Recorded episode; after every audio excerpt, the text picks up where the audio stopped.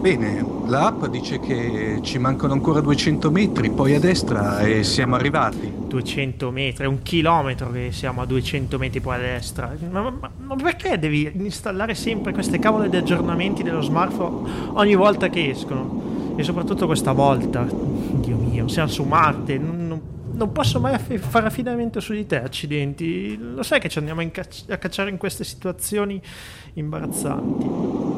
Paolo, guarda, guarda, che, guarda, che, meraviglia, guarda che splendide mappe in 3D della vallata. Guarda adesso, eh. guarda, guarda, eh.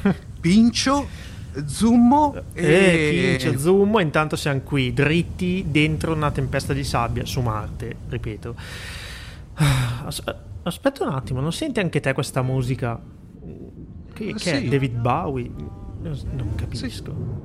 Ma la, la, sento anch'io. Guarda poi, Paolo, guarda, è apparsa anche una costruzione là in fondo. Andiamo a vedere. Ok. C'è una specie di campanello. Che faccio? Provo a suonare? Dai, su, pro- proviamo. Ok. Ciao ragazzi. Carla? Carla? Benvenuti sulla stazione Alfa. Questa è Fatta Scientifica spuntata 15. But she's lived it ten times or more. Could spit in the eyes of fools if they ask her to focus on sailors fighting in the dance hall. Oh, Fatta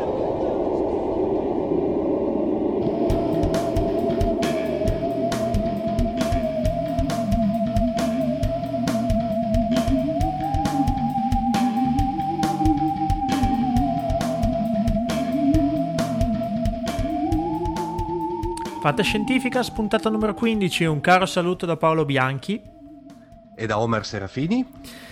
Bene, benvenuti insomma, altra puntata molto ricca di contenuti. Mm, partiamo subito con eh, la Tavacron di Omar, ma prima ovviamente i ringraziamenti di rito per eh, il vostro continuo sostegno sia nella pagina dei commenti sia su Facebook, perché veramente siete in tanti, fate sentire la vostra voce, il vostro entusiasmo e quindi la cosa ci fa senz'altro piacere.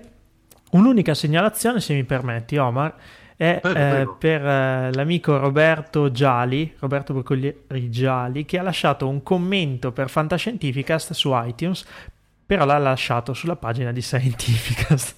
Sì, quindi Robert... legame di parentela, però... esatto, quindi Roberto ti prego, ecco, hai messo diciamo il commento e la recensione sulla pagina iTunes sbagliata, poi quello che dici sicuramente su alcune cose siamo d'accordo, su altre no, però fa sicuramente piacere ricevere anche recensioni un po' critiche, se vogliamo. Mm? Sì, sì, se no son... è troppo bello aver sempre 5 eh, stelle. Aver sempre ragione, sarebbe, esatto. Sarebbe fantascienza, appunto. Esatto. Va bene, allora entriamo nel vivo della trasmissione e come nelle migliori puntate a Tavacron.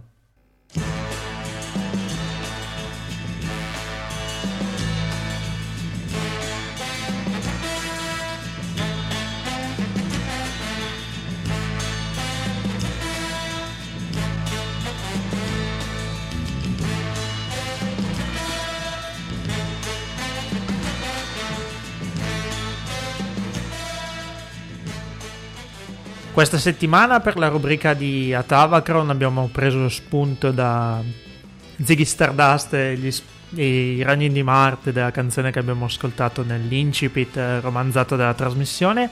Quindi Omar, di cosa ci parli? Sì. Ma eh, oltre diciamo al capolavoro del Duca Bianco, direi che praticamente mi sono eh, anche ispirato per, questa, per questo argomento di questa Tavacron anche sulla notizia che è uscita su fantascienza.com. Eh, relativa a un film che dovrebbe uscire nell'autunno del 2013 che si intitola Spiders in 3D di un uh, mio un misconosciuto regista ungherese che è Tibor Ta- Ta- Takatax, mi pare che si legga così, mi, mi perdonate la pronuncia. E allora ho, ho deciso per questa, per questa Tabacon di fare invece una sorta di eh, puntata antologica e parlare un po' di tutti quei film i cui protagonisti sono i ragni giganti. Quindi arachnofobici, mi raccomando. Esatto, spegnete, spegnete i vostri players per intenderci. In questo no? momento. Allora, diciamo che allora, ovviamente in questa diciamo breve carrellata eh, non parlerò di eh, i film dove diciamo appare per pochi istanti o ci sono delle apparizioni di reni giganti come poteva essere, non so, nel Signore degli Anelli o Harry Potter. Mi fermerò però dove il ragno è il protagonista.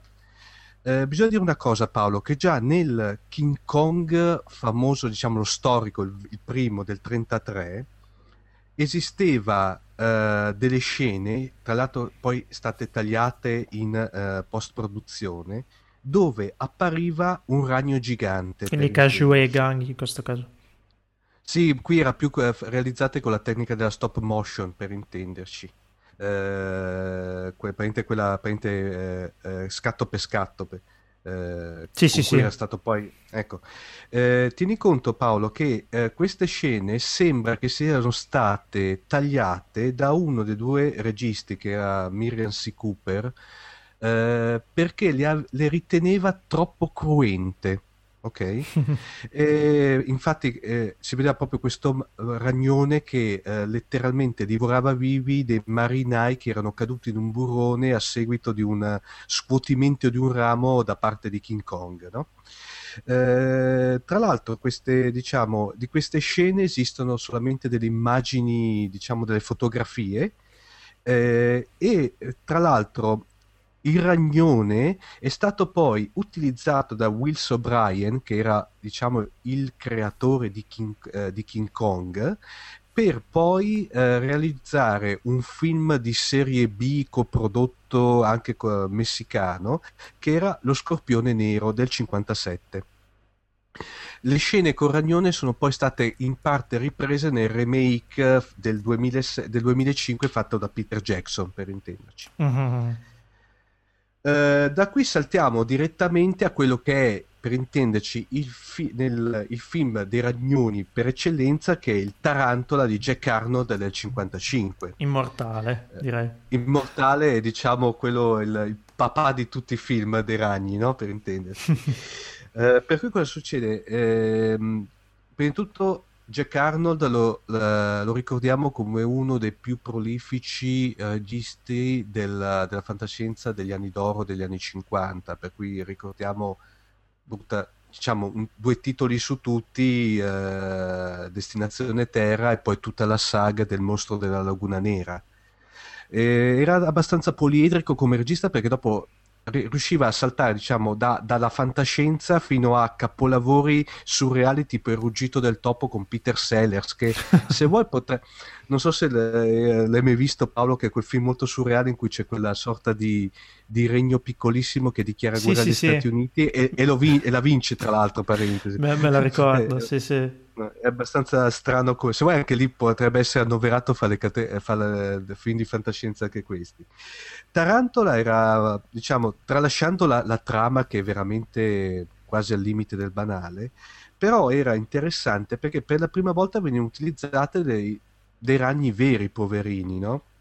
che venivano eh, diretti, passatemi il termine, tramite l'ausilio di eh, getti eh, di aria compressa, poverini, no? E qui, No, e qui pa- ci siamo giocati gli animalisti, Esatto. almeno quelli, quelli due. Esatto, que- eh, fra parentesi qui daremo il colpo di grazia, eh, ne hanno dovute, eh, come dire, utilizzare tante perché poverine non sopravvivevano ai- al calore degli spot cinematografici. No, fari, ma che tristezza. Hanno ucciso un sacco di ragni. Per... Mm, Mamma mia. Ecco, la cosa interessante se vuoi di questo film che cos'è? Che, che c'è l'esordio di un 25enne Clint Eastwood Ah, e beh. che eh, non appare... Ah compare sì, guarda, compare Jet Squadron Leader, quindi alla fine quando Eh, esatto, bombardano... co- Esatto, quando Scusa, bombardano eh. con il napalm il povero- la povera tarantolona compare come in maniera tanto poi abbastanza nascosta perché aveva sul casco la maschera, la maschera irriconoscibile. Eh. è riconoscibile come, come pilota di un jet. Possiamo introdurre l'espressione di Clint Eastwood con maschera da pilota di jet e senza maschera da pilota di jet. Esatto. Ne abbiamo introdotto un'altra. Da lì si salta eh, al 58 con eh, un classico B-movie che è La vendetta del ragno nero, diretto da Peter Gordon. Ehm, e diciamo che l'unica scena memorabile di questo B-movie è quella che c'è, la trama è anche qui di- al limite del banale, viene ritrovato in una caverna un ragno che è preistorico, ovviamente grande come un tir per intenderci, viene portato all'interno di un liceo dopo averlo, e qui c'è da un po' da morire da ridere, averlo stordito con quintali di insetticida eh, e il ragno, e questa qui è la scena più bella di tutti, si risveglia al suono di una band di rock and roll. Questa qui è veramente una scena al limite dell'assurdo. Eh, di questo film è stato fatto, è, è uscito nel 2001 un, eh, un, eh, un film con lo stesso titolo, ma non si trattava di un remake ma e neanche una citazione, ma era proprio un, un film brutale. Eh, tra l'altro, poi diciamo i ragni erano abbastanza eh, marginali come, come all'interno della trama. Da qui quindi passiamo- quindi due, due film comunque con lo stesso titolo. Eh, sì, esatto, avevano lo stesso identico titolo, ma non c'entravano l'uno con l'altro. Ok. intenderci.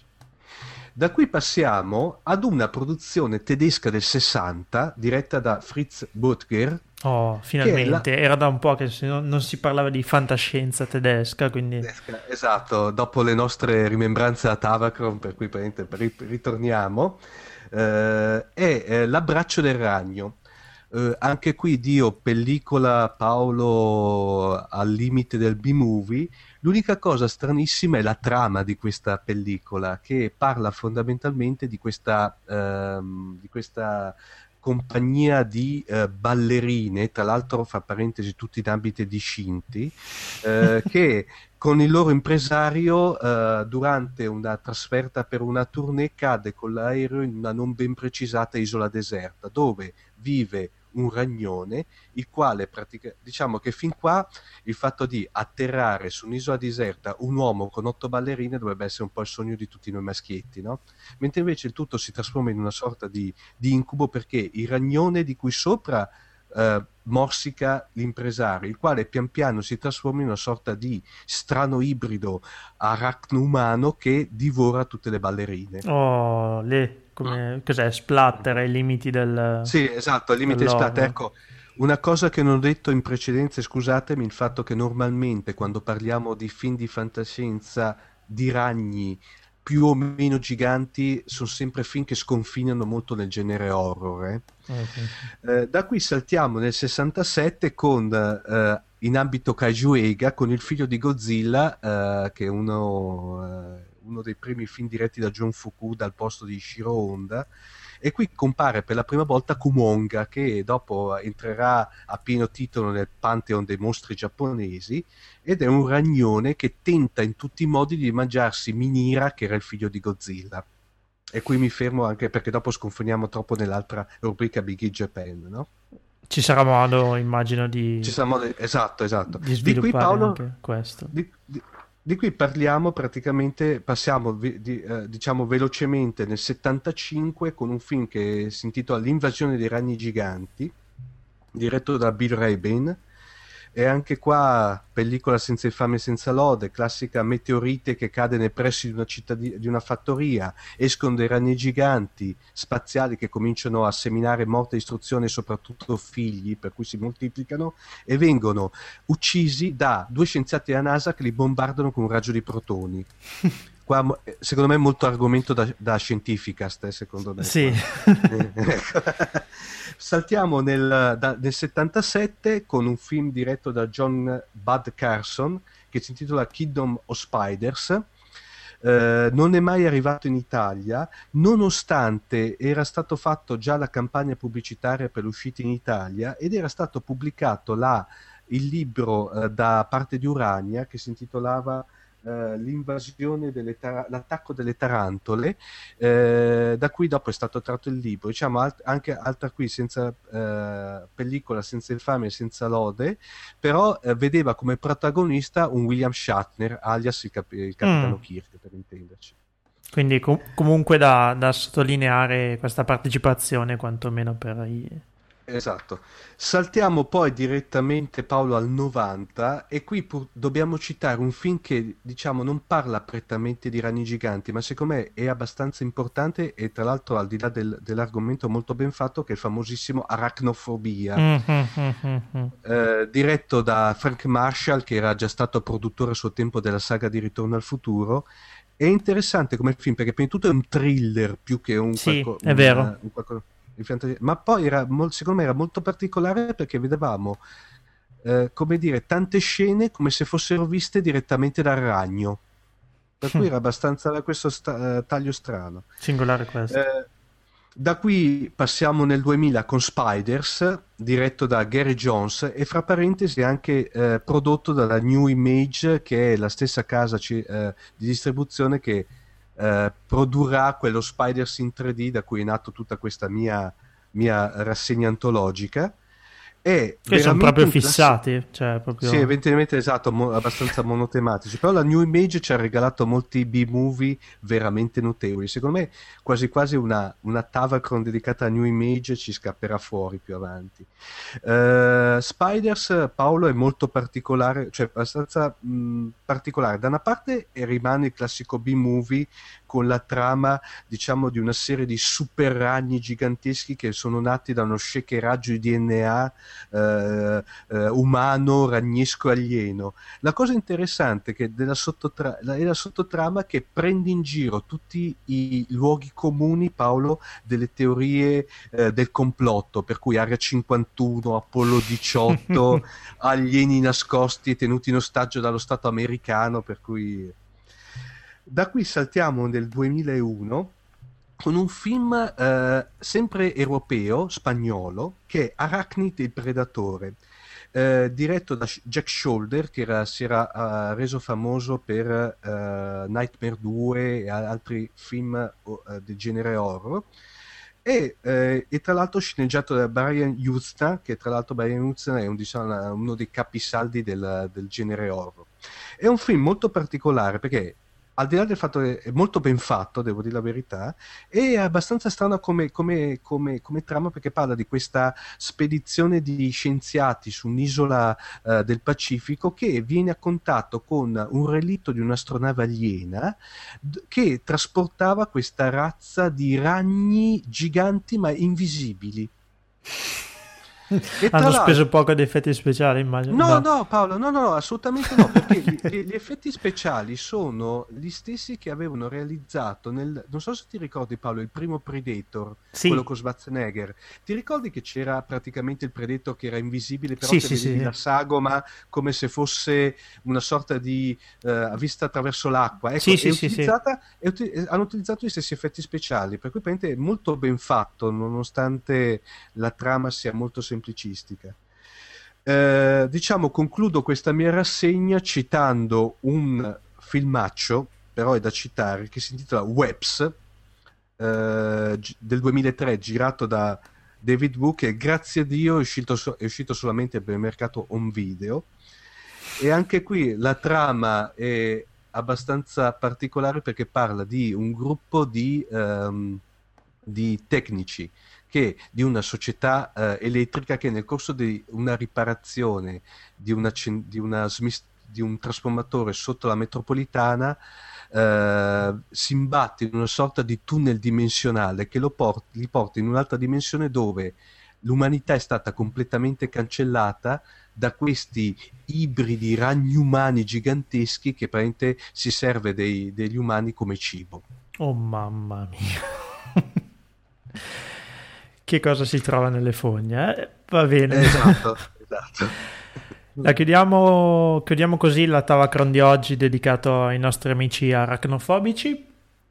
E ovviamente avremo modo di parlare di Spiders in 3D perché penso che sarà uno degli eventi del 2013, quantomeno a livello mediatico. Non so poi il film quanto successo Ma- avrà. Ma che tra l'altro c'è Morpalo, fra parentesi, su fantascienza.com si può vedere tranquillamente il trailer. Il trailer sembrerebbe abbastanza interessante, sempre nell'ottica dei B-movie, eh, per l'amor del cielo. Mhm. Eh, vedremo, vedremo quando esce, ecco. Va bene, quindi appuntamento al cinema con Spiders 3D nel 2013. La Tavacron di oggi si conclude qui e adesso passiamo la parola ad una new entry, nuova rubrica come ampiamente annunciato su Twitter e sui social network per questa seconda stagione di Fantascientificast. eh, Qualche novità, insomma, la metteremo in campo. E oggi tocca a Carla?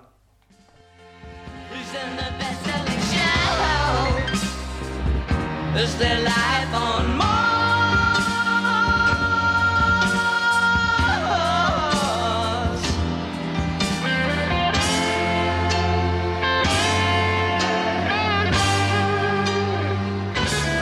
Come avete sentito, oggi siamo una puntata in trasferta su Fantascientificast e come inizio, come avete sentito dal nostro, eh, dalla nostra introduzione, siamo sulla stazione Alfa su Marte e siamo ospiti di, una- di un gradito ritorno eh, a Fantascientificast che è Carla Monticelli, eh, che avevamo già ascoltato in una precedente puntata di Fantascientificast, autrice del romanzo, come dire, romanzo a puntate Deserto Rosso. Ciao Carla.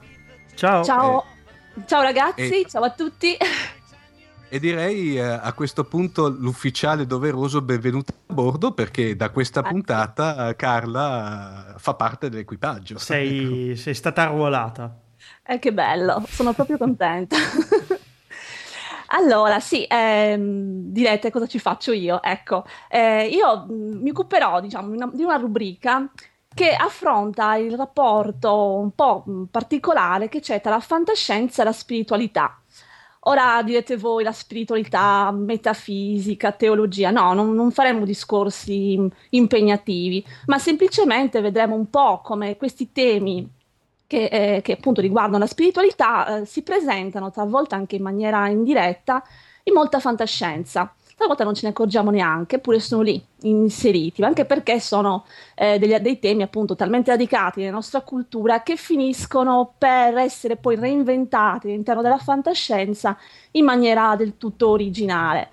Eh, sì, Eh, diciamo che ehm, un po' lo stesso il fatto che la fantascienza si occupi, eh, i, i suoi temi principali siano appunto lo spazio, il tempo, l'infinito, l'origine del cosmo. Eh, già questo fatto in sé, che quindi si richiama alle grandi domande dell'uomo, chi siamo, da dove veniamo, dove andiamo, è un primo punto di contatto con la spiritualità. Mm. Una spiritualità eh, che però è intesa eh, in maniera più ampia, cioè parliamo di religione, eh, delle varie religioni che ci sono state anche nel passato, ma parliamo anche di spirito, di anima, di anima immortale, di reincarnazione e tutti questi argomenti, Mm. insomma, un po'. È vero. No, cioè, che s- di- Sì, dite, sono dite. abbastanza d'accordo perché in effetti sono talmente radicati comunque nella nostra cultura che... eh, sì, ultimamente ho, visto che parliamo un sacco di romanzi con ehm, protagonista preti o gesuiti o quant'altro. È da un paio di puntate che, che- che- che lo sto notando sta cosa, però in effetti alle volte, anzi la maggior parte delle volte passa quasi inosservata. Sì, non ci facciamo proprio caso, eppure sono là, sono là per un motivo, non è che, se li- vengono inseriti nelle storie così Eh no. per caso, vengono messi per un motivo. Eh, talvolta proprio il fatto di parlare di, di questi argomenti, che sono proprio così comuni, così di tutti i giorni, creano una sorta di ancora con la realtà. Aumentando la credibilità della storia, laddove ci sono ve- invece elementi che sono un po' meno credibili, però noi mm, ci affidiamo a queste ancore, di cui la religione, appunto, la spiritualità è una di queste, e ci, ci permette di accettare un po' anche tutto il resto che magari non è proprio, come dire, accettabile, insomma, eh, completamente accettabile. Eh, non so, vabbè, in in ogni puntata prenderemo in considerazione magari un libro, un, un film, una serie TV, un- insomma una saga e vedremo un po' come gli elementi spirituali all'interno di queste, di queste storie sono presenti che aspetto, insomma, come, sono, come vengono reinventati proprio a livello fantascientifico. Ma Eh, Carla, sc- sì. eh, scusa, secondo te, eh, allora, per intenderci, eh, il discorso della commissione fra, fra fantascienza e spiritualità molto spesso eh, forse deborda molto nel fantasy, io ho sempre avuto questa convinzione, ma eh, il- però eh, secondo te ciò corrisponde a verità oppure la spiritualità può ritagliarsi un suo eh, dire, un suo ruolo ben preciso all'interno della fantascienza. Eh, diciamo che è un argomento un po' particolare perché appunto la spiritualità è molto complessa. In alcuni casi effettivamente il confine con il fantasy è molto labile, tanto che appunto si sconfina, ma in altri casi non necessariamente, in altri casi proprio eh, la religione rimane proprio un concetto separato. Eh, dipende dal tipo di, di- di storia, ecco, ehm, è un, un po' difficile fare tutto un'erba un fascio, ecco, una risposta specifica. Eh, dunque, eh, magari faccio qualche esempio, dai, così, ma mh, Ma ci rendiamo un po' conto. scioglierci, tra virgolette. sciogliersi un po'. Eh, una cosa che volevo, che, mh, diciamo che parlando di fantascienza, viene in mente appunto la parola scienza e, e- e- e viene in mente il fatto che tra la scienza, la religione, la spiritualità esiste al giorno d'oggi un- una, una certa distanza. Questo però non era vero in passato. E tanto più che non stiamo proprio parlando di scienza, ma di fantascienza, cioè di una, eh, un, una- un genere che si basa molto sulla speculazione, è legato proprio, proprio al fantastico. Mhm. E, e- e questo- questo- questa distinzione quindi è ancora meno netta, ma in passato, come ho detto, era meno netta ancora. E, e nella fantascienza, questo, il fatto che il rapporto così stretto tra la scienza e la religione eh, si trova in molte, in molte storie, proprio basandosi sul concetto che, a seconda del, pun- del punto di vista di chi la vede, ciò che è scientifico può, par- può apparire un prodigio o un qualcosa di magico. Eh, un esempio forse più classico di questa, di- della presenza della spiritualità nella fantascienza è, è- è ovviamente Star Wars. Eh sì. Eh, Eh. Star Wars è, è un esempio classico, un esempio classico anche nella distinzione tra la prima e la seconda trilogia. Nella Stavo prima- proprio per dirlo che l'introduzione di Midi Glorian è morta tutta la Esatto, poesia. esatto. Sì, per tutta la poesia, sì, perché nella prima trilogia la, la forza viene indicata proprio come una, come una religione, come delle superstizioni addirittura, no? E c'è proprio l'aspe- l'aspetto, mh, diciamo, eh, soprannaturale che è molto forte. Mentre invece nella seconda trilogia tirano fuori questi famigerati midi-chlorian e cercano di dare una spiegazione scientifica e rovinano tutto proprio. e questo è proprio un esempio di quello che stavo dicendo, di come la prospettiva cambia quando conosciamo ciò che c'è alla base di un determinato evento. Poi vabbè, St- Star Wars, la figura del, del Jedi è un po' modaco buddista, col fatto che deve stare lontano dalle, dalle tentazioni, dal- dalla rabbia, dai sentimenti. un po'. Vestiti da cappuccini, questa però monaci buddisti, sì, in effetti. sì, ricorda un po' questa figura, anche se un po' più dinamico, diciamo, dei monaci buddisti. Però è un legame molto, un esempio molto importante, ecco, di questo rapporto. Eh, questo per quanto riguarda appunto eh, Star Wars, ma l'argomento è molto più ampio di, di così. Stavo parlando del fatto che parlando di spiritualità non ci limitiamo al discorso di religione e così via, ma anche proprio al discorso di spirito, della scintilla di vita, che è un argomento religioso, mistico e che talvolta viene reinventato a livello, a livello fantascientifico, la, la vita che nasce per esempio nelle macchine, Mhm. che spesso poi ha- mh, si sposta verso qualcosa di più teologico, metafisico, ma un esempio come tutti, Battlestar Galactica per esempio. Ah, cavolo. Lì, lì proprio la spiritualità tantissima, eh, il confine si viene superato alla grande. Eh, e così via. E poi, vabbè, facciamo un esempio mh, estremo, proprio al lato opposto: la fantascienza che eh, arriva a, a- a fondare una religione. E parliamo di Ron Hubbard. Ah, Ron. Hubbard, scrittore di fantascienza, ma molto più famoso per aver fondato Scientology. E qui, eh, qui siamo all'estremo opposto: non più la spiritualità che va nella fantascienza, ma la fantascienza che va nella spiritualità. E, e fo- forse era un... Vabbè, parere personale, forse era un confine da, da- da non superare, però vabbè. Questo è un, un mio, un mio personale pensiero. In, in una, in una- Paolo era anche come accennavamo nel famoso, cioè famoso, nel team up che avevamo fatto tempo fa di Dune, anche, anche lì praticamente spiritualità molto forte. Ah, hai voglia, eh, sì, sì. Riferimenti, ma penso Sì. a Hyperion piuttosto che a... Veramente, poi mh, Carla ha dato là, ma di, di- di- di esempi ce ne sarebbero veramente... Sì, Se voi guardate, la maggior parte delle storie di fantascienza hanno qualcosa di Sempre, spirituale. qualcosa sempre, C'è è vero. sempre qualcosa, è proprio nella sua, nella sua natura, questo essere speculativa che la porta a, insomma, a inserirli. Anche autori che non, sono religiosi per niente, non sono credenti per niente, Mhm. però finiscono per caderci. E che dire, hai dato un sacco di spunti. Io penso che questa sì. rubrica sarà in effetti molto interessante perché va a esplorare forse un aspetto, una nicchia che appunto, come dicevi all'inizio, nessuno ci fa caso ma è onnipresente. Quindi immagino che ogni lavoro che andrai a, ad analizzare, insomma, lo, lo analizzerai da un punto di vista, non voglio dire antropologico, però sicuramente andrai a scavare nei Sì. vari riferimenti che, che hanno Esatto, portato a... sì. Sarà molto Poi- interessante. Vedremo, insomma, spero che piaccia. Ovviamente, qua- sicuramente. ovviamente lasciamo lo spazio dei commenti aperto anche ai suggerimenti. Carla ovviamente Però avrà, sì, i suggerimenti sembrano molto graditi.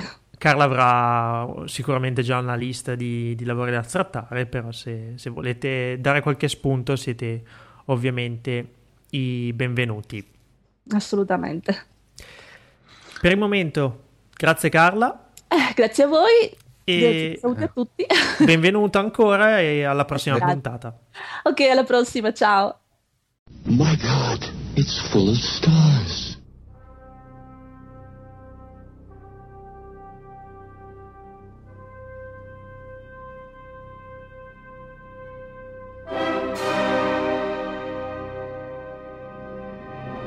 Come sempre, il nostro gradito ospite eh, Massimo De Santo, il professore, di che cosa ci parlerà oggi? Buonasera a tutti, buongiorno, buon pomeriggio, dipende naturalmente da quando state ascoltando la puntata. Io però questa volta devo fare un time warp, un salto temporale. Addirittura. che si traduca, insomma, qualcosa del genere, nel senso che quando lo ascoltate l'episodio, comunque non sarà più oggi, giustamente.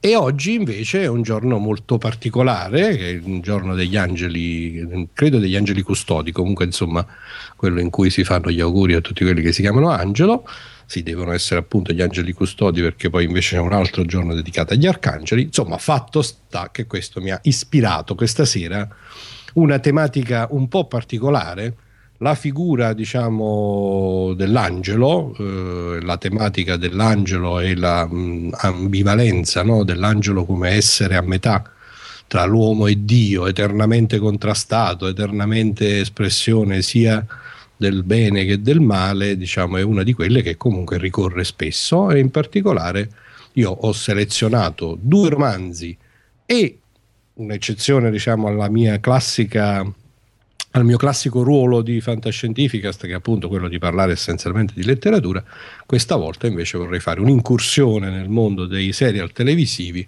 perché la figura degli angeli degli angeli piangenti è anche una delle figure ricorrenti diciamo del dottor Who Ma prego, prego, non si se ne parla mai abbastanza del dottor Who. Approfitto per salutare l'ottima Sonia che nella scorsa puntata appunto ha introdotto la tematica del dottor Who che può essere sviluppata sotto molteplici punti di vista. Siete pronti?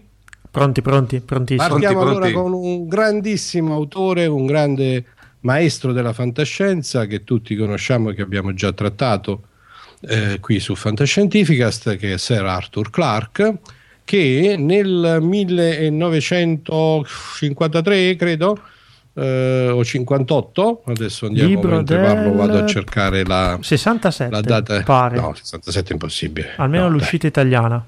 Ah, italiana, ok, ma l'originale del racconto è o 53 o 58. Mm. Eh, comunque ehm, scrisse questo romanzo, in realtà scrisse prima una versione breve, non un racconto, una novelletta credo, quindi un racconto lungo, eh, il cui titolo originale era Guardian Angel, gli angeli custodi appunto, eh, a cui poi ha dato un seguito, eh, riunendo il tutto in un romanzo che si intitolava Childhood End, che si tradurrebbe La fine dell'infanzia che eh, non so chi ha avuto la brillante idea di tradurre in italiano I guardiani del tramonto. Oh. Eh, oddio, leggendo poi il romanzo si capisce che uno può scegliere di intitolarlo I guardiani del tramonto, però insomma si sta prendendo una libertà rispetto a quello che eh, era l'intenzione originaria dell'autore significativa. I guardiani del tramonto, eh, appunto, quindi gli angeli custodi, ovvero la fine dell'infanzia, è un romanzo molto bello, secondo me, di Clark, anche se in realtà eh, diciamo non, ci sono pareri discordanti. Eh, voi sapete che io ho la mia Bibbia, la storia della fantascienza di Jack Saddle, per esempio Jack Saddle questo romanzo non piace, gli piace la prima parte ma non gli piace la seconda. Raccontarlo per benino, diciamo così, che eh, potrebbe indurre a svelare alcuni particolari della trama che sono invece da tenere nascosti per dare maggiore godibilità alla oh, lettura. Oh yes. Però possiamo dire che ha un incipit che se uno lo racconta gli viene in mente un'altra cosa. L'incipit è il seguente: siamo nel pieno della guerra fredda, la tensione tra gli Stati Uniti e la Russia è al culmine, siamo quasi pronti a farci la terza guerra mondiale e a bruciare tutto, quando improvvisamente, udite udite, compaiono delle enormi astronavi aliene mm. che si piazzano sopra le principali città della Terra. Oh, Vi viene no. in mente niente? No, assolutamente. No, no, ma dai. Bene, non c'entra. Ecco, quello che vi è venuto in mente a voi, ai nostri ascoltatori, non c'entra niente, assolutamente no. niente. Si scopre che queste astronavi, queste, diciamo, questi esseri alieni, in realtà sono intervenuti proprio per evitare la autodistruzione dell'umanità cosa che fanno in maniera eh, estremamente efficace anche e soprattutto perché, e qui ci viene un altro ricordo in mente, un altro link, questa è la sera dei collegamenti con altri racconti e romanzi, anche perché questi alieni hanno la capacità tecnologica di essere onnipresenti nella vita degli esseri umani, cioè possono essere lì ad ascoltare, a dire, a fare tutto quello che la gente fa. Vi viene in mente niente? I marziani mm. Go Home, per caso, che abbiamo citato un po' di tempo fa. Bene, non c'entra niente lo stesso. E Frederick Brown non ci azzecca niente. I nostri alieni, in questo caso, il, il tono del romanzo, adesso noi la stiamo mettendo, io la sto mettendo giù, un tono un po' sopra le righe, ma invece in realtà Clark ha inteso scrivere un romanzo quasi metafisico, una riflessione sul destino ultimo dell'umanità, quindi il tono è estremamente, lo, lo stile molto aulico e molto serio. Comunque, insomma, questi alieni misteriosi, perché rimangono chiusi all'interno delle loro astronavi, fanno da angeli custodi. Ecco, fermiamoci qui. Eh, nel, nello svelare la trama, no? fanno da angeli custodi, ma non si mostrano, non mostrano il loro aspetto, intervengono Sicuramente è consigliabile, ecco, approfondire la conoscenza con questo racconto romanzo.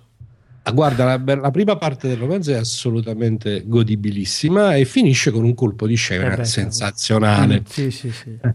Poi seco- la seconda parte del romanzo, quindi finisce diciamo, quando 50 anni dopo eh, questo intervento pacificatore, finalmente ritenendo di poter eh, anche rivelare agli esseri umani il loro vero aspetto, questi alieni diciamo, uh, si fanno conoscere fino in fondo e accompagnano, questa è la seconda parte del romanzo, l'umanità al suo successivo passo evolutivo. Ecco, ho spiegato il childhood, uh, scusate l'inglese mi sono ingrappignato, uh, childhood hand, la fine dell'infanzia, nel senso che Clark praticamente dice l'umanità fa una transizione globale sostanzialmente, no? si estingue come vecchia umanità e rinasce alla sua vera eh, alla sua piena maturità in quanto razza, in quanto specie. La seconda parte del romanzo racconta questo, quindi è una riflessione su quello che secondo Clark potrebbe essere il destino ultimo dell'umanità, accompagnata da questi misteriosi angeli custodi. Eh, ovviamente appunto la seconda parte è stata un po' più controversa, alcuni per esempio Sadullo la trovano un po' noiosa e trovano anche che la soluzione finale in quanto tale insomma non sia pienamente soddisfacente. Io devo dire che invece ho letto con piacere l'intero romanzo, sono assolutamente d'accordo che la prima metà è scritta con uno stile, con un ritmo eh, più avvincente, però tutto sommato complessivamente mi piace. C'è un colpo di scena molto simpatico, no? spiazzante, che non riveliamo e che comunque ha a che fare con gli angeli. Ci siete? Proseguo? Avanti. Clark, naturalmente, no, insomma, è fuori uno perché Clark diciamo, basta sì, nominarlo. È la punta cioè, dell'iceberg, eh, poi ci torneremo, penso. Sì, figurati, ah, sì. Clark ci torneremo ovviamente. No? quello che volevo dire è appunto che basta dire il nome Vabbè, e tutto sommato è garanzia, è garanzia di eh, assoluta qualità. Un nome Passiamo... una garanzia, come si no, suol dire. Passiamo oltre con Guerra al Grande Nulla. Questo è meno noto, è un romanzo di James Blish, che è un autore abbastanza noto invece in sé, eh, che eh, fa parte di una ideale trilogia la quale sostanzialmente affronta la tematica eh, religiosa, sostanzialmente diciamo, il tema eh, l'affronta diciamo se volete un po' dal punto di vista dell'albero eh, aspettate, come l'albero del bene e del male, della conoscenza del bene e del male, insomma, sì, il, sì. il, mito diciamo, della Genesi, la, della Genesi mm. eh, diciamo, quello nel quale fondamentalmente diciamo, viene messo, introdotto in, messo in discussione il concetto di libertà e di conoscenza, no? il fatto che l'uomo eh, tende no, con la sua libertà a voler eh, in qualche modo approfondire la conoscenza ultima dell'universo e che questo può, porta in sé un grosso rischio, il rischio per esempio appunto di commettere qualche peccato originale e via così. Senza entrarci all'interno delle sfumature religiose in quanto tali, eh, quindi Blish in guerra al grande nulla sviluppa questo tema in una maniera secondo me veramente intrigante perché si pone, eh, diciamo, racconta eh, di una espansione, di una colonizzazione dell'universo da parte della razza umana e durante questo, eh, questa espansione diciamo, della razza umana eh, gli umani incontrano uh, una razza aliena eh, che è, è, residente su un pianeta abbastanza lontano diciamo, da quello, da, dalla Terra e la caratteristica fondamentale di questa razza aliena è di aver raggiunto la società perfetta.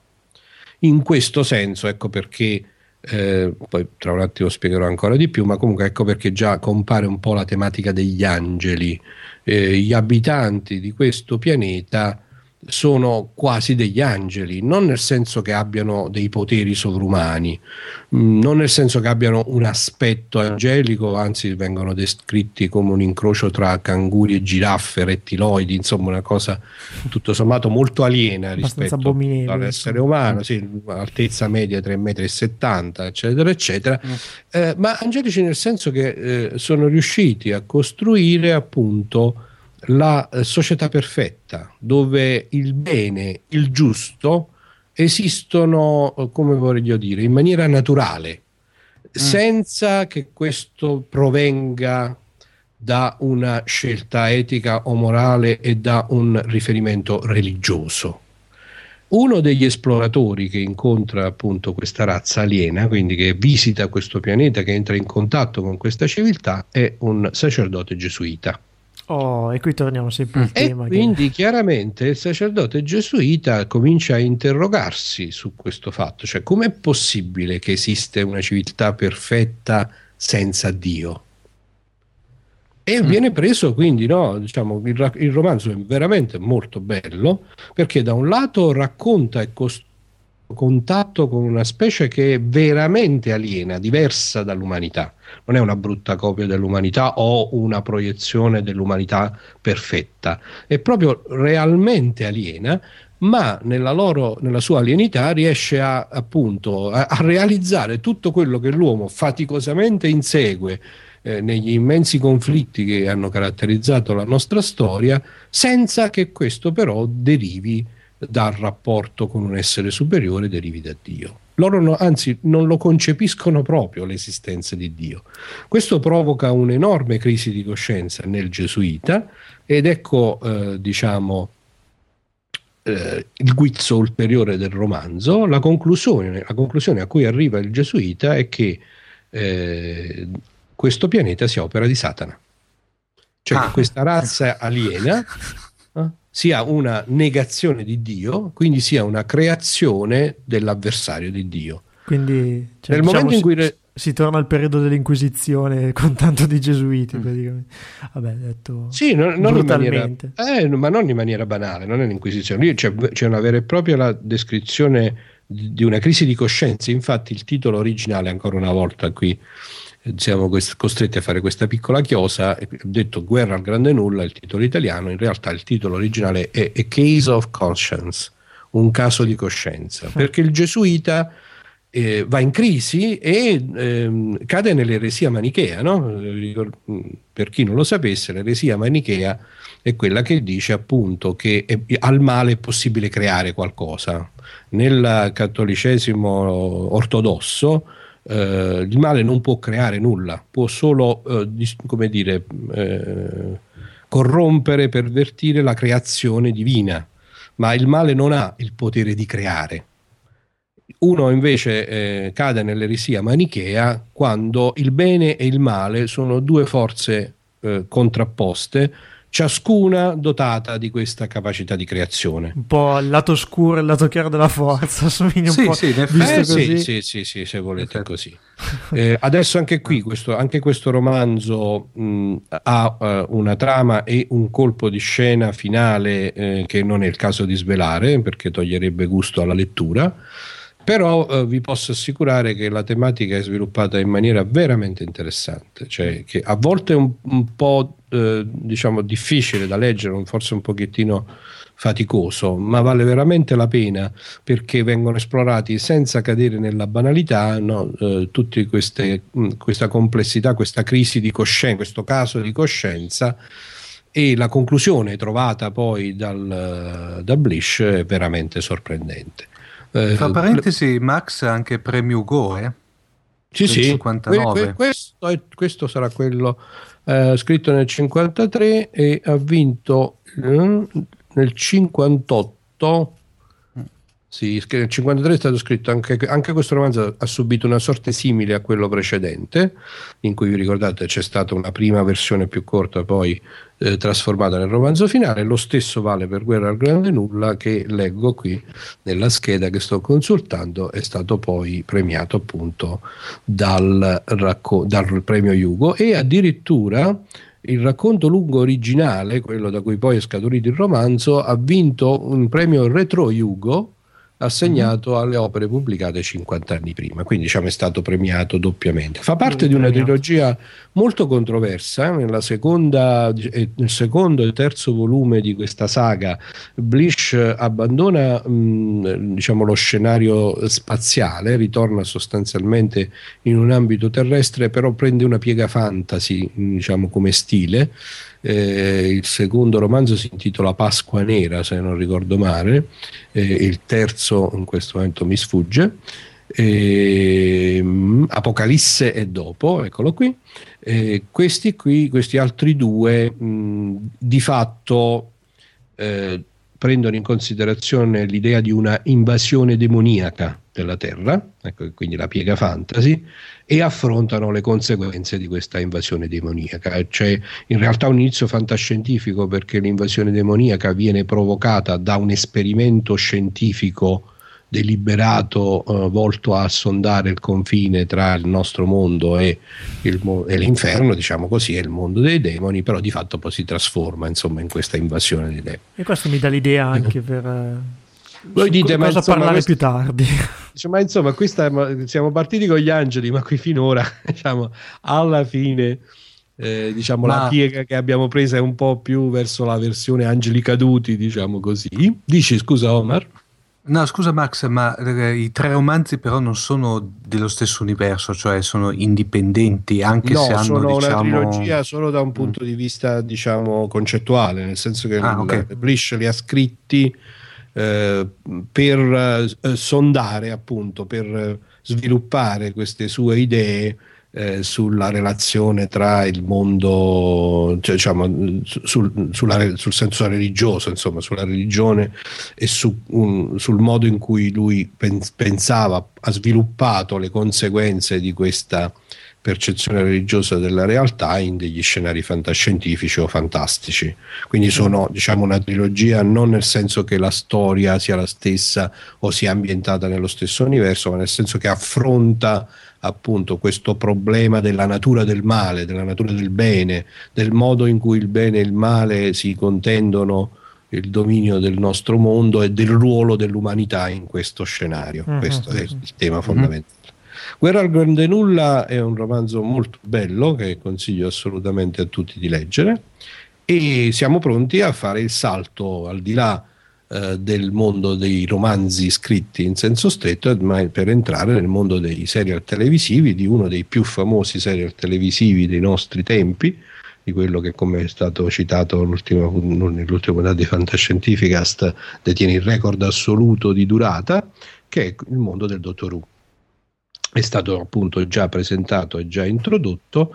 Eh, io eh, voglio fare riferimento in questa appunto ideale, ma ci vuole anche mia, trilogia di questa sera dedicata agli angeli caduti, agli angeli cattivi o quantomeno agli angeli che incarnano diciamo, un aspetto negativo, eh, gli angeli piangenti del Dottor Who, i Weeping Angels. I Weeping Angels sono um, uno degli avversari, diciamo, ricorrenti del Dottor Who sono una razza aliena sostanzialmente che ha la caratteristica di ehm, eh, non è semplicissimo descrivere sì. eh, che, che, cosa sono gli angeli il loro aspetto per, vengono chiamati angeli piangenti perché la loro caratteristica principale è eh, diciamo che in condizioni normali quando nessuno li osserva, quando non ci sono altri esseri che li osservano, gli angeli si muovono a una velocità impressionante e, e, in maniera estremamente silenziosa.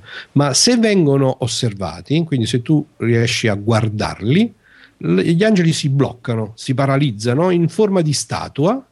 Si scopre che hanno una forma umanoide con le ali, sono dei veri e propri angeli, sembrano proprio degli angeli quelli tradizionali che potremmo trovare in una qualunque delle nostre chiese, con un tocco un po' gotico se volete, ma sostanzialmente eh, appunto perfettamente riconoscibile come, come, gli angeli a cui noi siamo abituati, dicevo, e ehm, la caratteristica di piangenti deriva dal fatto che questa, diciamo, stranissima, questo stranissimo comportamento per cui si bloccano quando li guardi, eh, è talmente spinto all'estremo che eh, se due angeli si guardano l'un l'altro rimangono pietrificati per sempre, sostanzialmente, rimangono proprio, no? si crea un loop per cui vengono bloccati per sempre. E allora per proteggersi da questa cosa, loro normalmente quando vengono bloccati eh, reagiscono portandosi le mani agli occhi. Per cui la maggior parte diciamo, delle scene in cui compaiono queste statue sono delle scene cui, in cui le statue sembrano piangere perché hanno diciamo, la mano davanti agli occhi. Gli angeli hanno purtroppo anche altre caratteristiche molto negative eh, che si possono riassumere nel fatto che il loro vero nome è assassini solitari. Eh, quindi detto questo, diciamo, diciamo, più o meno abbiamo chiarito che cosa possono fare.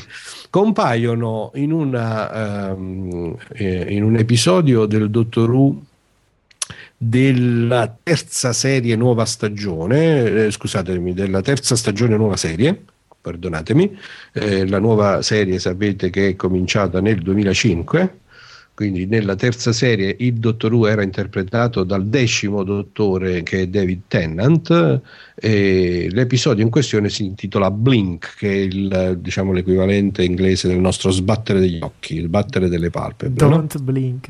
Eh, esatto. Soprattutto. E quindi infatti il titolo deriva proprio da questo, no? siccome gli angeli sono assassini, ma se li guardi si bloccano, il problema è che li devi guardare sempre. Quindi e allora sbattere le ciglia. Uh, non meno sbattere le ciglia. L'episodio in questione è il decimo episodio, dicevo, della terza serie, della terza stagione, nuova serie. Eh, eh, è, è, è sceneggiato in maniera veramente fantastica, con una serie di salti temporali eh, diciamo, il dottore mm, lascia dei messaggi che poi vengono ricostruiti nel futuro, ma che poi gli consentono di ricollegarsi alla trama. Insomma, veramente un episodio bellissimo, uno dei primi in cui è venuto fuori il, eh, il talento di Stephen Moffat, che è poi l'attuale diciamo, main writer, eh, diciamo, il, sì. un po' sto di festa eh, della, delle attuali stagioni del Dottor Who e devo dire a me piace veramente tantissimo gli episodi scritti da Moffat li trovo sempre straordinariamente interessanti che dire, eh, si è fatta penso una bella panoramica un tema abbastanza singolare quello che hai scelto stasera e... No. Eh, Concludo solamente dicendo che quindi eh, gli angeli che compaiono, gli angeli piangenti che compaiono in questo primo episodio, che raccomando a tutti di vedere indipendentemente da se sono fan o meno del Dottor Who, anche perché è un episodio tutto sommato autoconclusivo, se vogliamo, ha dato però poi il via invece alla presenza di questa razza aliena degli angeli piangenti in diversi altri episodi delle serie successive e eh, in particolare gli angeli sono protagonisti del finale di stagione della settima serie, che è quella di quest'anno, che è anche l'anno in cui cade un uh, anniversario molto importante, non mi ricordo più stavo per dire il cinquantesimo, ma mi sembra eccessivo, comunque un, avvers- un anniversario del Dottor Who molto rilevante, quindi questa è una stagione particolare che è stata divisa in due metà. La prima metà si è conclusa sabato scorso eh, con l'addio da parte eh, dei sapete che il dottore viaggia sempre in compagnia dei suoi companion oh, diciamo yes. da stagioni a questa parte i compagni di viaggio erano Amy Pond con il marito Rory che hanno fatto breccia nel cuore diciamo, degli appassionati perché effettivamente diciamo, si sono rivelati dei coprotagonisti assolutamente adorati da tutti e nell'episodio in questione che ha come protagonisti, come nemici appunto gli angeli, si intitola proprio Gli angeli si sono impadroniti di Manhattan, vi lascio immaginare visto che ci sono gli angeli sono statue, a Manhattan c'è una statua, insomma a New York c'è una statua, diciamo gli sviluppi di questa cosa e, e dicevo in questo episodio eh, diciamo i due companion del Dottor Who escono di scena cosa che insomma nel mondo del Dottor Who degli appassionati del Dottor Who eh, è, sta- è, un passaggio molto significativo, insomma, cioè il cambiamento del companion è una svolta significativa. Bene, quindi gli angeli tutti cattivi, eh, più o meno, insomma, in realtà in guard- in, nelle, nelle, guide del tramonto, diciamo, il colpo di scena è un po' diverso, lì gli alieni, i nostri angeli custodi in realtà sono buoni, però poi, dopo, quando leggete il, eh, quando leggete il il libro vi accorgerete che comunque non è che c'è proprio un lieto fine. E quindi detto questo, vi rimando a una successiva puntata nella quale parleremo di angeli buoni. Ovviamente tutte le note dei riferimenti delle, dei romanzi e delle cose citate da Max li trovate nelle note dell'episodio e anche per questa volta è tutto e, ci, e ti ringraziamo Max. Grazie a voi ragazzi, alla, alla prossima. prossima. Ciao. Ciao Max. Ciao.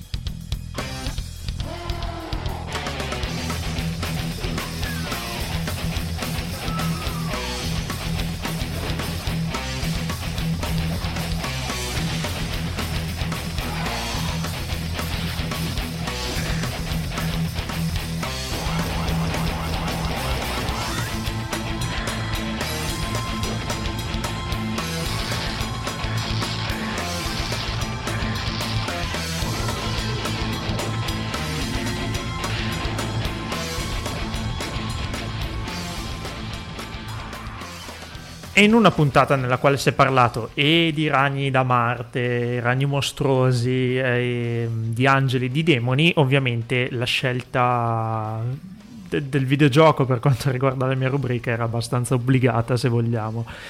Come avrete capito un po' dall'introduzione, anche in questo caso, sia per gli effetti sonori sia per eh, la musica che ancora sta ronzando nelle mie orecchie, parliamo di Doom, anzi, spesso scritto Doom maiuscolo come giustamente Wikipedia insegna. Allora, Doom è un videogioco, penso, storico.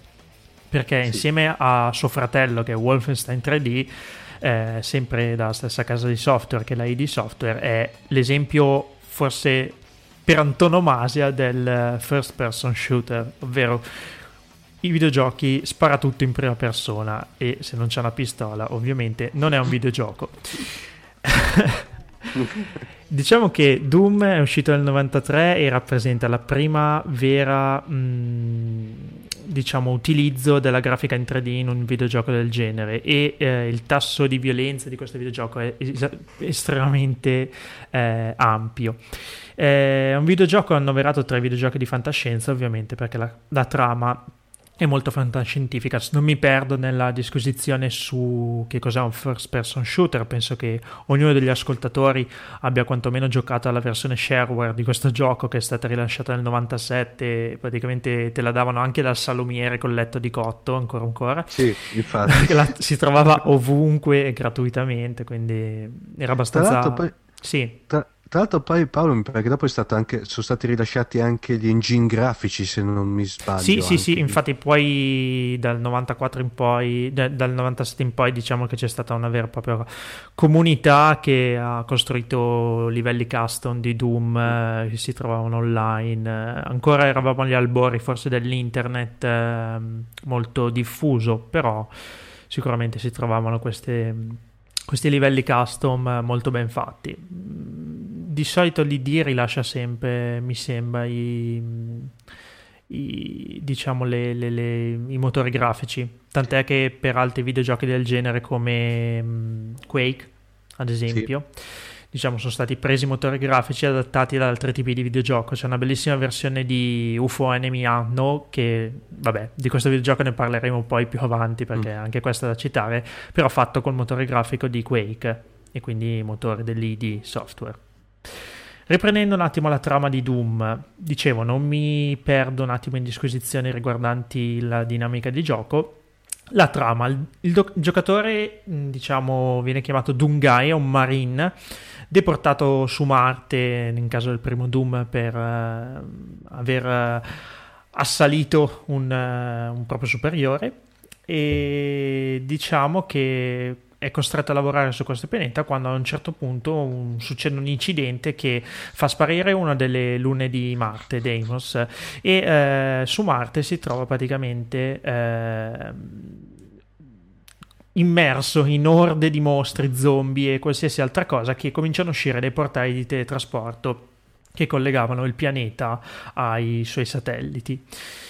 Diciamo che, che cosa c'entrano angeli, demoni e ragni? Beh, mm, diciamo che andando avanti nel gioco si capisce che questi alieni non sono altro che orde di demoni provenienti proprio dall'inferno. Mm, esperimenti di teletrasporto praticamente hanno aperto un varco che hanno fatto in modo che i demoni veri e propri comincino a invadere la nostra dimensione. Questo più o meno è la trama di Doom 1 e poi, vabbè, Doom 2 riprende in parte la trama e la espande. Quando il Marine, diciamo, alla fine del Doom 1 ritorna sulla, sulla Terra, scopre che è stata già invasa purtroppo. Doom 3 invece è un videogioco del 2004 riprende ovviamente con eh, motori grafici altamente avanzati perché comunque nel 2004 già stiamo parlando di qualcosa di notevole. Riprende la trama di Doom 1 e eh, se vogliamo la, la rende ancora più macabra, violenta, splatter e tutto quello che volete insomma. Però diciamo che il concetto è sempre quello esperimenti col teletrasporto andati male che aprono letteralmente la porta sull'inferno e diciamo che il Dungai come sempre si trova unico baluardo di difesa tra Marte, l'inferno e, e l'umanità. Ha Ma avuto anche un... Paolo, i capitoli non sono legati uno con l'altro. diciamo che Doom 1 e Doom 2 sì. Doom 3 è un rifacimento. Ah, un remake. sì è un remake. Ha avuto anche un'espansione che è Resurrection of Evil al quale io non ho mai giocato purtroppo però mi hanno detto tutti che è molto bella Mhm. Sì, diciamo che mentre in Doom 1 la trama era quasi accennata, se vogliamo, non era proprio molto sviluppata. Diciamo che per l'epoca bastava avere in mano un cannone e far fuori tutto quello che si presentava davanti al giocatore. In Doom 3 la trama è un pochino più complessa, anche diciamo, i livelli non sono proprio Mhm. lineari. Uh-huh. Diciamo, in Doom 1 il massimo del, della dice, eh, come dire, de- dell'evasione dalla linearità era il trovare chiavi di diverso colore che aprivano no. determinate porte. Ecco. In Doom 3 la cosa si fa un pochino più complicata, però sicuramente trama e grafica estremamente reale eh, aiutano ad immedesimarsi bene nel... Um, nel sì, insomma, nel gioco l'ho trovato molto bello Doom 3 lo consiglio. Tra l'altro è uscita di recente anche la versione per Macintosh quindi anche per gli utenti Mac e Linux eh, è un videogioco sicuramente da, da, avere. E si parla già di Doom 4 lo sviluppo ecco. pare che sia iniziato nel 2008 vedrà la luce probabilmente tra qualche tra qualche, tra qualche anno, immagino già quest'anno oppure l'anno prossimo al massimo. Comunque siamo, siamo, in attesa perché è sicuramente un titolo che non stanca, non ha stancato in questi anni e difficilmente non troverà successo poi nelle sue successive incarnazioni.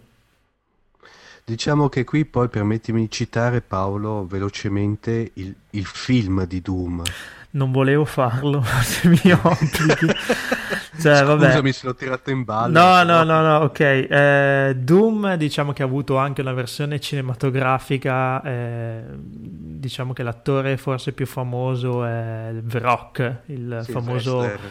Wrestler è un film del 2005 basato ovviamente sul videogioco. L'attore eh, eh, scusa la, l'attore, il regista è Andrei Bartkoviak, penso che si pronunci, e basti pensare che è stato... Eh, ha ricevuto diciamo una nomination ehm, ai Razzie Award che praticamente sono l'opposto degli Oscar cioè il, la nomination come peggioratore per Dwayne Johnson che onestamente non conosco come, come, attore, quindi già questo mi, mi, conforta, nel senso che non sono... Ah no, è Veroc, scusa. Veroc. sì, in effetti non si è mai distinto per eh, grandi apporti cinematografici in tutti i suoi film, forse era meglio che restava a pestare sul ring. Anche come wrestler non so bene che carriera ha avuto comunque, insomma. Io, io il film mi ricordo che sono, ho, ho resistito un quarto d'ora No, cioè, veramente uso è pallo a livelli sì. inverosimili. Mm, diciamo che è sempre trarre un film da un videogioco è sempre rischioso, però è un film veramente che non, eh, non, lascia, non lascia tregua. Volevo evitarlo, però se siete curiosi, onestamente, esistono anche delle versioni in DVD, quindi lo trovate tranquillamente. Tranquillamente, probabilmente nei cestoni quelli dei film a 2 euro. no, vabbè, esatto. senza, senza, nulla togliere i cestoni dei film a 2 euro, che alle volte si trovano veramente delle cose pregevoli, però. e qua mi fermo, vabbè, ma obbligato, ho mm. dovuto farlo. E mm. niente, che dire null'altro. Doom ha un fratello molto vicino che si chiama Quake, ma magari ne parliamo un'altra volta, anche perché il tema è più cyborg, forse quando parleremo di cyborg eh, tirerò in ballo sì. Quake. Mm? Ok. Intergalactic planetary planetary intergalactic intergalactic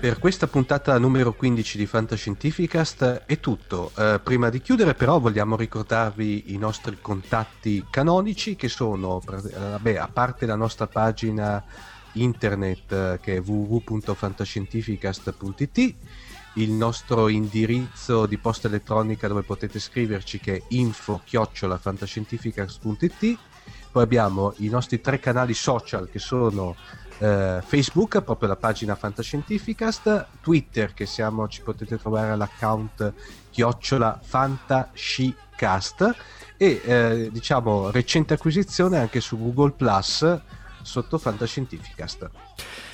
Ovviamente vi ringraziamo per eh, i continui suggerimenti che ci date puntata dopo puntata. Abbiamo una comunità veramente attiva, ci dà un sacco di critiche ma anche di, di suggerimenti su come sviluppare la trasmissione in futuro. Vi ringraziamo tanto. E se mi permetti, mm, Omar, mm, non dimentichiamo anche iTunes. Aspettiamo vostri, i vostri commenti, le vostre critiche, i vostri giudizi, le vostre stelline per aumentare anche il nostro rating su questo canale, che per noi, comunque, essendo un podcast, è molto importante. Bene, siamo alla conclusione per oggi. Un saluto e un risentirci tra due settimane. Ciao! Ciao!